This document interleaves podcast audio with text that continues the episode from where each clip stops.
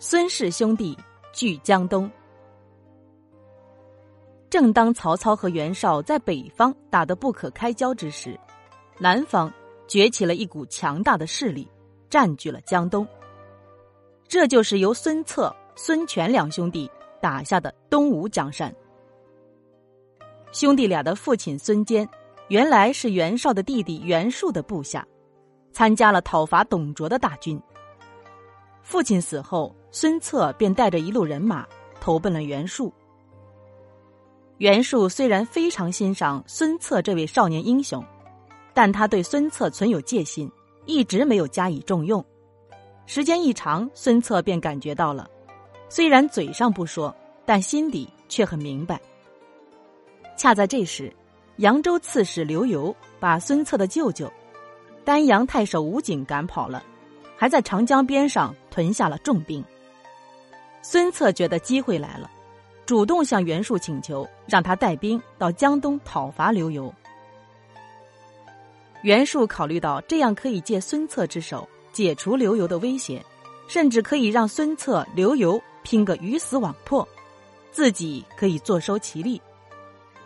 想到这儿，袁术同意了孙策的请求，并且拨了一千人马给他。孙策带着这班人马向南挺进，一路上他不断招兵买马，扩充队伍。到达溧阳时，队伍已经扩大到了五六千人，和舅舅吴景的队伍胜利会师。同时，孙策小时候的好朋友、足智多谋的周瑜也带着人马前来会合。孙策的队伍浩浩荡荡的来到江边，却遇到了一个意想不到的问题。停靠在江边的船只才几十条，这对庞大的队伍来说，实在是少得可怜，大大影响前进的速度。孙策双眉紧锁，不停的在江边踱步。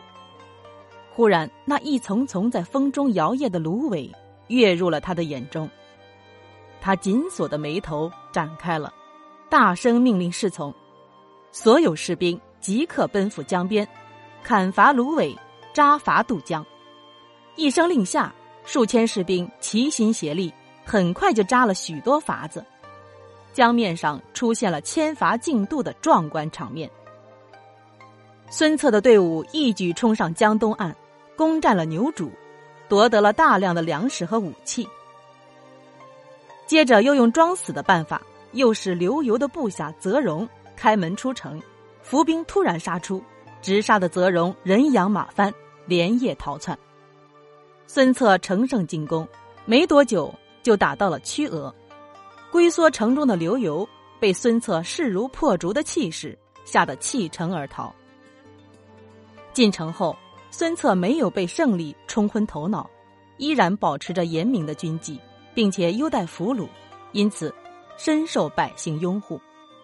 仅仅十几天的功夫，就得到了兵卒两万多人。战马一千多匹，孙策的名字一时间威震江东。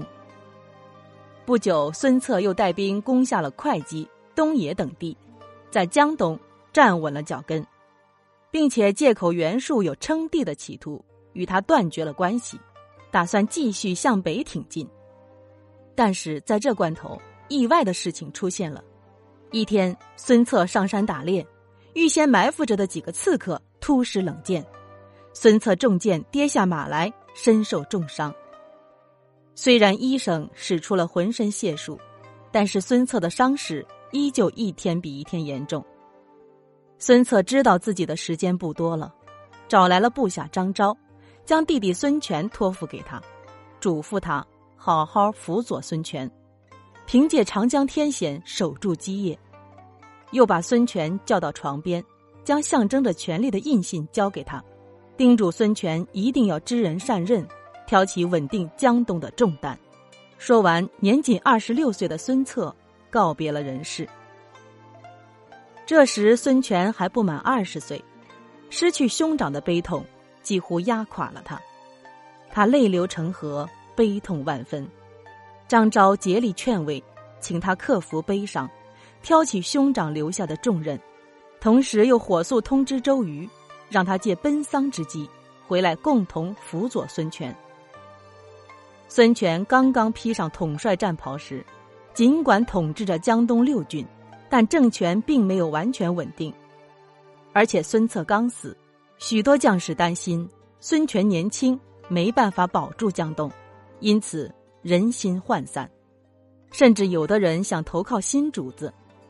在这危难之际，幸亏张昭和周瑜两人齐心协力，说服了大家，这才使政权稳固了下来。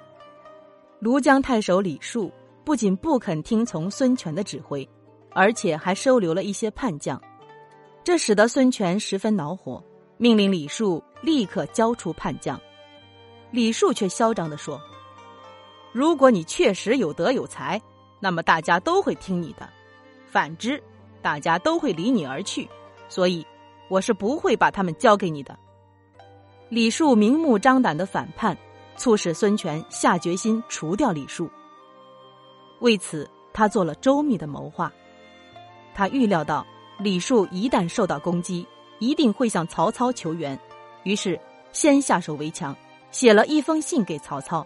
信中说，李树这个人生性残暴，不讲信用，并且还提到了李树从前杀掉曹操的扬州刺史的往事，以此来引起曹操对李树的愤恨。如果他发兵讨伐李树，希望曹操千万不要听信李树的狡辩。这封信一方面堵住了李树的退路，另一方面又堵住了曹操出兵的借口，称得上是一箭双雕。安排好以后，孙权就发兵攻打李树。不出孙权所料，李树果然向曹操讨救兵。曹操为了自己的利益，没有出手相助。李树打不过孙权，给杀死了。孙权平定了内乱，树立起了自己的威望。同时，他大力招揽人才，采纳鲁肃先立足江东，再占领荆州，最后夺取天下的战略步骤的建议，使他在江东的统治得到巩固和发展。